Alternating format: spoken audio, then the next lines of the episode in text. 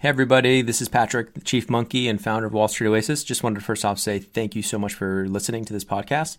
Second, want to make sure for any of you in the market for financial modeling training, remind you that Wall Street Oasis does have some incredible financial modeling training courses, including Excel modeling, financial statement through, you know, linking up the three statements, DCF, valuation, M&A, LBO, um, even more niche courses like 13 week cash flow, venture capital course, real estate modeling, you name it Go ahead and check them out at wallstreetoasis.com slash courses. Thanks for the support.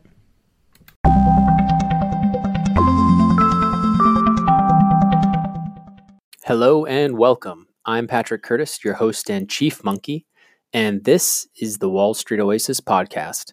Join me as I talk to some of the community's most successful and inspirational members to gain valuable insight into different career paths and life in general. Let's get to it. In this episode, Monkey Mentor One shares with us his path to landing a job in implementation consulting from a non target with a low GPA. Enjoy.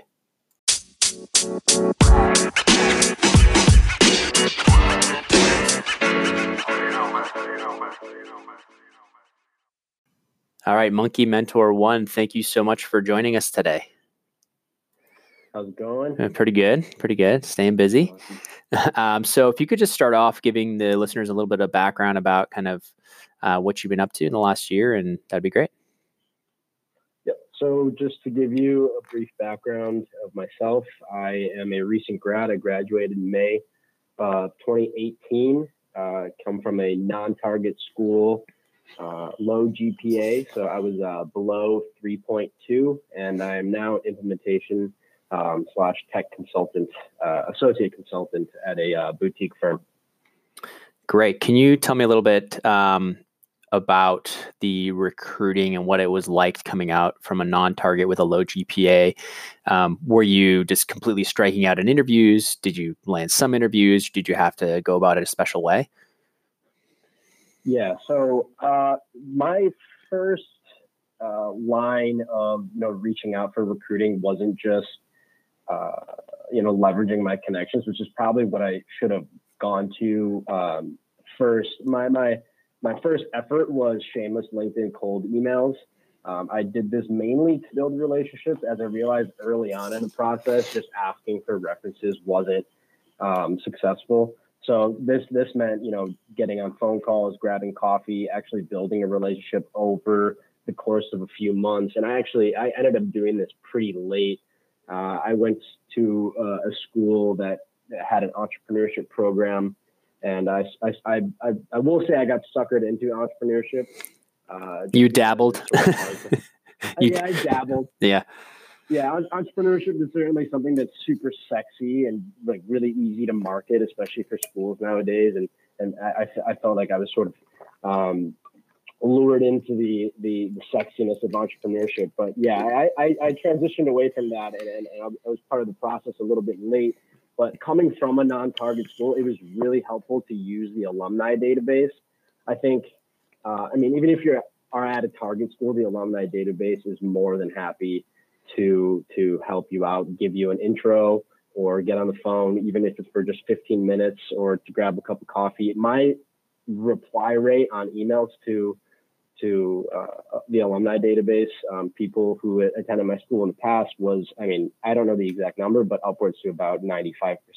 Wow. All willing to get on a phone call. Yeah, I mean, and that might just be, that's, that's, like I said, that's my experience. That might just be because of how small my school was and how, um, you know, close knit the community is. But I would say, besides probably the number one thing that, that helped the most was the, the LinkedIn um, outreach, but the alumni database probably provided the most because the company I work at now, um, you know, had somebody from from from there, and specifically on the alumni database and your outreach there was it typically like an email like a kind of you know in quotes cold email it's not as cold because it's you know the same school but was it something where you had a certain formula that you use in terms of how to introduce yourself um, is there anything you can kind of give the listeners a little bit of, a, of guidance in terms of how to structure that kind of initial outreach yeah. in terms of the ones that yeah. the ones on linkedin that are completely cold and then the ones that are you know to the alumni is there kind of a difference that you would you would do yeah there is a difference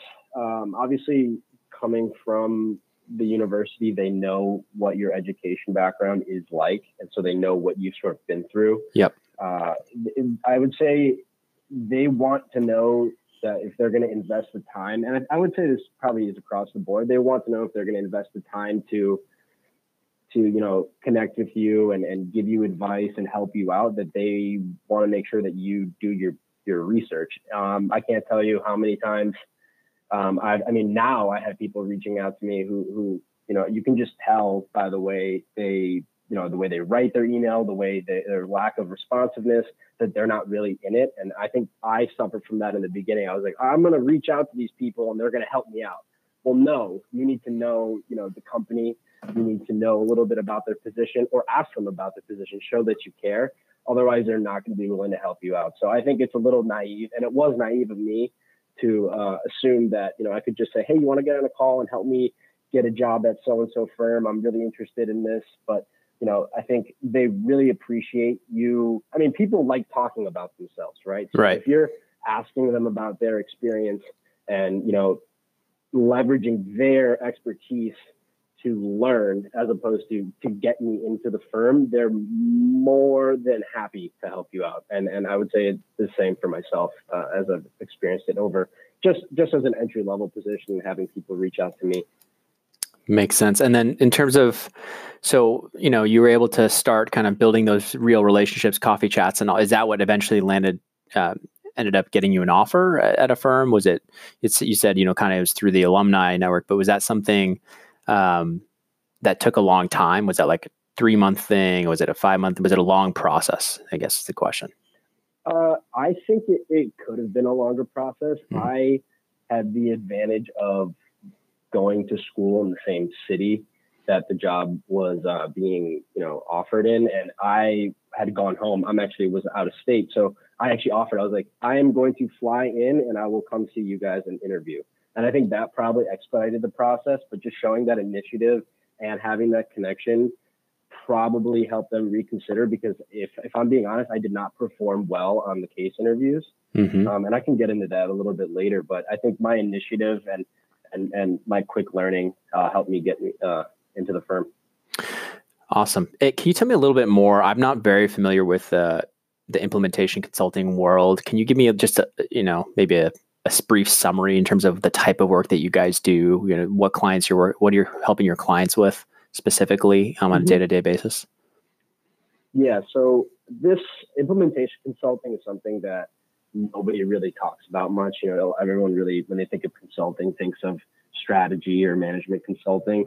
And it's a little bit different, honestly, because all the big firms in that space, in the strategy consulting space, in the MBB world, they all have their own practices of implementation consulting. Right. And then there's sort of like this middle tier of a bunch of smaller firms that can, you know, dedicate more resources and it's a little bit more uh, interpersonal as opposed to we're going to implement this software for you and then get the fuck out. Right. Um, I don't know if I can swear. no, you can. It's right. fine. That's fine. it's um, fine. So, uh, yeah, so I mean, what's different for me as opposed to someone who's at a firm like Bain doing implementation consulting is that I have two responsibilities. One being project work, and the other being post production support. And what that project work is is probably your more traditional uh, consulting. It's you know teams of three to five working to help the client implement the system. Um, it's road mapping it's a lot of calls, um, and my main role within that is the data translations. Um, so I play the support role as an entry level associate to make sure that the data tra- uh, transitioning, that I'm meeting with you know the people on the client side to make sure that what they have in their business can be uh, recreated in the system because they're like if I would give should, should, should I real real real quick? Should I think of this as like CRM systems, uh, like back end systems Correct. for like databases, Correct. stuff like that? Okay. Yeah. Okay, got it. Anything from like Oracle systems, uh, PeopleSoft, uh, Salesforce. Got it. Okay. The, the, ecosystem spans all those systems. Got it. Um, and I, I can sort of kind of get into, you know, if if if you feel like you're settling for implementation consulting as opposed to strategy, how you can sort of um, frame it if you want to do the transition. But yeah, so uh, you're pretty much strategizing a way to to to help the client implement this system. Uh, the best analogy would be the company or the software is the Legos, and we are the people that put the Legos together. Got it. Great. And then the uh, second uh, side of the job would be the post production support, which is just a ticketing system where you do like break fix enhancements, and um, you know that's just based on incoming requests. Got it. And are these you said like Oracle, SAP, all this stuff? So oftentimes it's like a third party vendor. Do you have to actually become like an expert in those systems, or how do you actually get even trained for that, or is it more like you're working with other third party consultants to kind of help the client interface? Mm-hmm. That's that's something that's interesting about working for a smaller firm. At a bigger firm, you need to go through the certification process. Right. You need to get a formal certification, otherwise they don't want you. Whereas I'm being groomed as a consultant, and I'm not necessarily marketed to the clients as a you know insert system here expert and which is what I like. Uh, I like that I'm not sort of pigeonholed into something, and I have more exit ops as opposed to somebody that's like, I'm going to be Salesforce certified, right. and then they're like, oh shit, I want to go to Oracle now, right? And, and you know that that's never something that interested me. I just like the multiple project streams. So um, I would definitely, if you're doing implementation consulting, recommend that unless you want to be an expert. Got it. Okay. And then in terms of like a typical day, week, do you mind giving us a little bit of a kind of flavor of that? So, I mean, like I said, there's two parts mm-hmm. to to the job. There's the project work, and then the ticketing. Uh, the ticketing is usually what I try to handle first, just because it's break fix. Um, I handle financial uh, reporting, mm-hmm. so I'll usually, you know, I a financial statement looks the same regardless of where you go, or, or pretty much the same. So it's right. I pretty much have that down to a science. If I get a ticket, you know, something's not pulling in, I go in and fix it, get that covered, uh, check my emails. That's usually my morning. And then it sort of gets into the nitty gritty. Uh, the travel is minimal, probably 25%. Okay. So I don't do a lot of that on a week to week basis. Uh, basis. I know that's something that a lot of people are interested in uh, for consulting. I wish I could do it a little bit more. Mm-hmm. I haven't actually been on any trips, which is, which is, it's been nice, but you know, sometimes it's, it's, you know, the attractiveness of consulting is the ability to, you know, be in different boardrooms and be with decision makers. And I do that just on on like a video conference or on a phone call. So that's right. usually what, what my project work consists of. And then the rest is just, you know, head down um, doing data translations. Got it. Okay. And then specifically, any one piece of advice you'd give to your younger self? Meaning, I know you've only been in the industry for a little while, but like if you had to look back to like, just say your sophomore year, is there something you would have told yourself? Yeah, I'd say probably choose a better concentration slash major depending on you know what kind of school you go to, and then shoot for the top organizations for internships. Mm-hmm. Uh, you know the top firms. Uh, you know my initial goal was strategy consulting, and I had to settle for. I, I hate to say settle because I love my job, but I I had to sort of settle for implementation consulting because it was my second option due to you know low GPA and and a, a late transition towards you know more technical uh, traditional uh, roles just just like entrepreneurship just avoid it at all costs. Just and, and, and i think that's that's different from what a lot of people are hearing nowadays um, out there. I think it's yeah. not right for a lot of people and i think a lot of people get suckered into that. But uh, question question about the uh, the management consulting. I'm curious with your gpa coming from a non-target were you able to get any looks even get an interview or was it just like you're just roadblocked?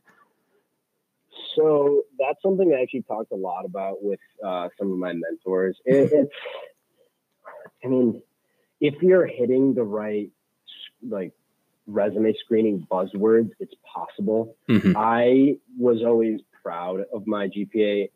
I put it on my resume, and I think that probably knocked me off of a lot of uh, of uh, processes. Yeah, you know, of processes. Yeah. yeah.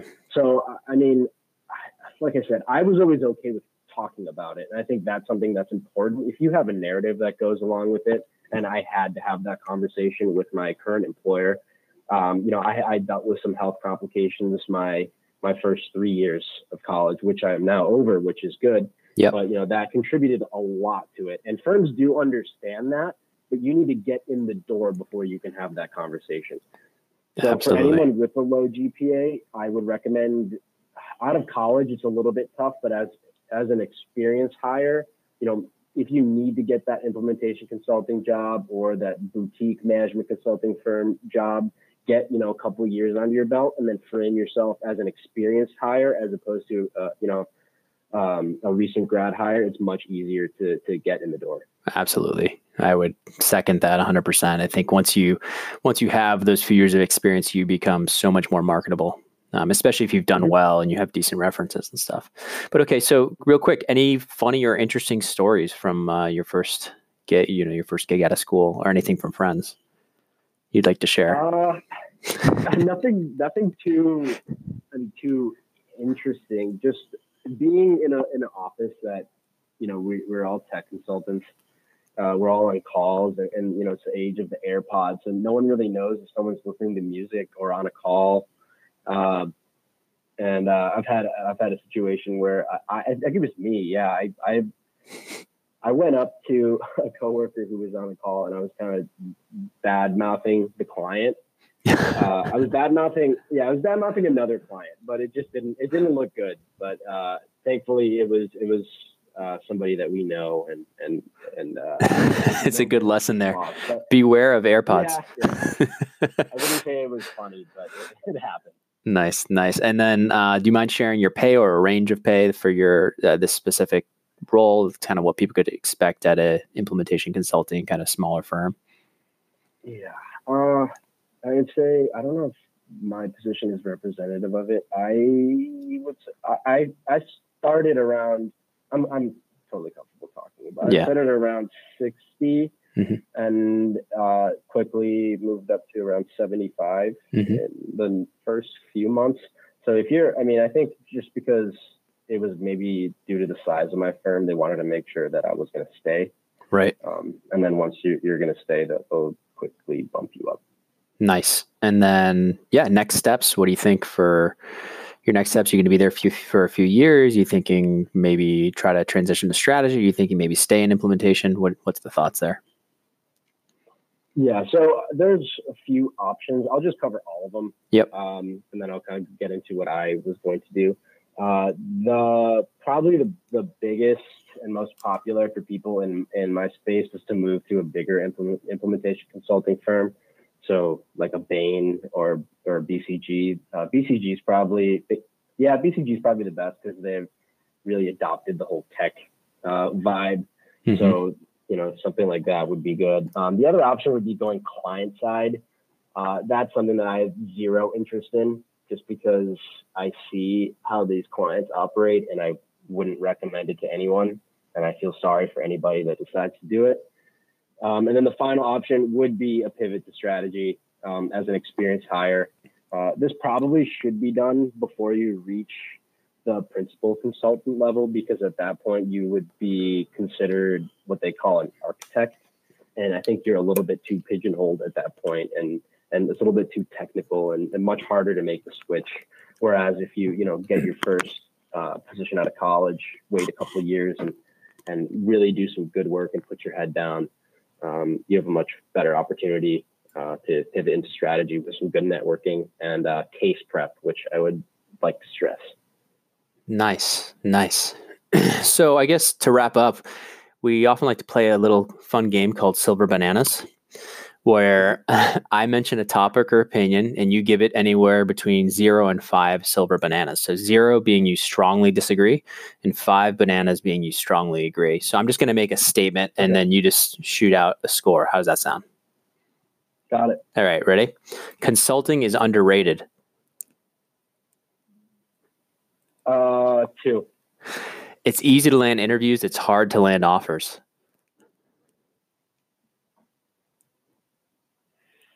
Four Soft skills are underrated.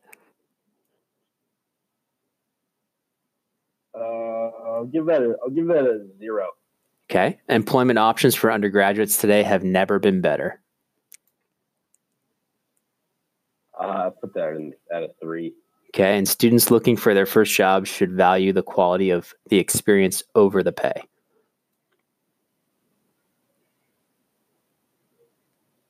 it's a tough one You're like, you need to get paid, right, man? yeah. yeah, four. All right, fair enough. Um, great. So, no, I really appreciate it. Um, again, uh, this is uh, Monkey Mentor One. If you guys want to chat with with him, then feel free to join the AMA that's ongoing right now. Thanks so much. I really appreciate you joining. Thanks. And thanks to you, my listeners at Wall Street Oasis. If you have any suggestions whatsoever, please don't hesitate to send them my way, patrick at wallstreetoasis.com. Until next time.